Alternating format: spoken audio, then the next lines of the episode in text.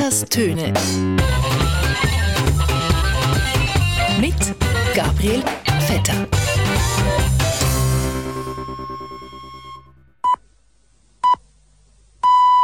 Es ist genau 0 Uhr. Die Zeit, es ist 0 zu 3. My memory is fine. My memory, take a look at what I've done since I've become president. None of you thought I could pass any of the things I got passed. How'd that happen? Mein Gott, da muss ja in der, in, in der Zwischenzeit den Schiedsrichter Gucci-Täschle mit rumtragen, damit er die ganze Kader unterbringt. Da spielen wir von A nach B, von B nach C und keiner hat die Freiheit, dass er einfach zu zocken äh, beginnt.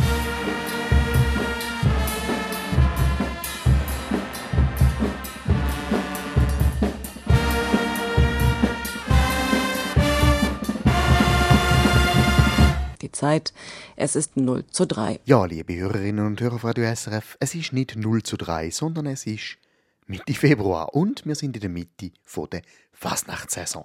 Die Luzerner Fasnacht ist schon durch, die Basler Fasnacht steht noch an und der fidele Maskenball vom Parlament in Bern startet auch bald zu der Frühlingssession. Die Menschen müssen wieder fühlen, träumen. Sie müssen wieder leben. Und wir können eine neue Welt für sie erschaffen. Naja gut, eine neue Welt erschaffen. Also zuerst einmal muss ich die Verteidigungsministerin Amherd im Parlament mal am Finanzausschuss erklären. Und zwar, ob jetzt die Armee wirklich kein Geld mehr hat oder nicht. Weil da ist sich die Amherd und ihren Armeechef Thomas Süssli irgendwie noch nicht so ganz einig. In den letzten Wochen wurde kritisiert, die Armee habe ein Finanzloch und sie könne ihre Rechnungen nicht bezahlen.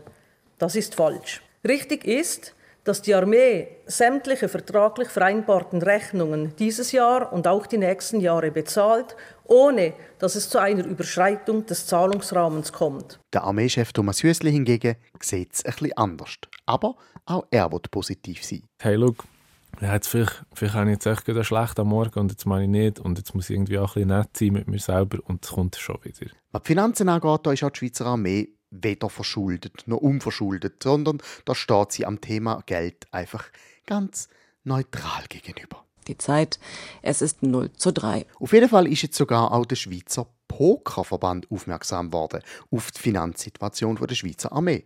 Der Pokerverband Schweiz ist besorgt. Die Armee könnte mit ihrem Verhalten den Rest der Geldspielszene in der Schweiz in Verruf bringen. Leute spielen mit Geld, das ihnen nicht gehört. Leute verschulden sich nehmen Kredite auf. Es wird ihnen Kredite gewährt mit horrenden Zinsen. Das ist absolut gegen die Idee vom Geldspiel. Das Wetter nasskalt bei einem Euro. Gut, die Armee muss so viel Geld sparen, dass sie jetzt sogar einige Anlässe müssen absagen Vielleicht gar nicht mal so eine schlechte Strategie. Hey, ja klar, in Zeiten von Krisenherden und Kriegsgebieten überall auf der Welt wäre das doch eine super Taktik. Wenn also irgendwann mal der Russ oder sonst jemand mit dem Panzer vor der Tür und an der Grenze steht und sagt, guten Bonjour miteinander, wir würden jetzt gerne einmarschieren bei Ihnen, sagt dann die Schweiz ganz offiziell und bedauernd, ja, tut uns leid, pardon, aber vielleicht haben Sie es nicht mitbekommen, der Krieg hat abgesagt werden, wir müssen darum gerade ein bisschen sparen. Aber versuchen Sie es mal eine Tür weiter beim Österreicher. Der hat, glaube ich, noch Geld zum Umballern. Für beide ist es äh, sicherlich ähm, eine Win-Win-Situation, weil es neue Perspektiven kann eröffnen kann. Aber ja, apropos neue Perspektiven, die ganz neue Situation geht auch am Armeekader und an der Verteidigungsministerin nicht spurlos vorbei. Da spielen wir von A nach B, von B nach C und keiner hat die Freiheit, dass er einfach zu zocken äh, beginnt. Und auch nicht an all dem Kriegsmaterial. Ja, an all diesen Panzer erst, wo jetzt im wahrsten Sinne des Wortes dort stehen wie bestellt und nicht abgeholt. Und schon gar nicht abzahlt.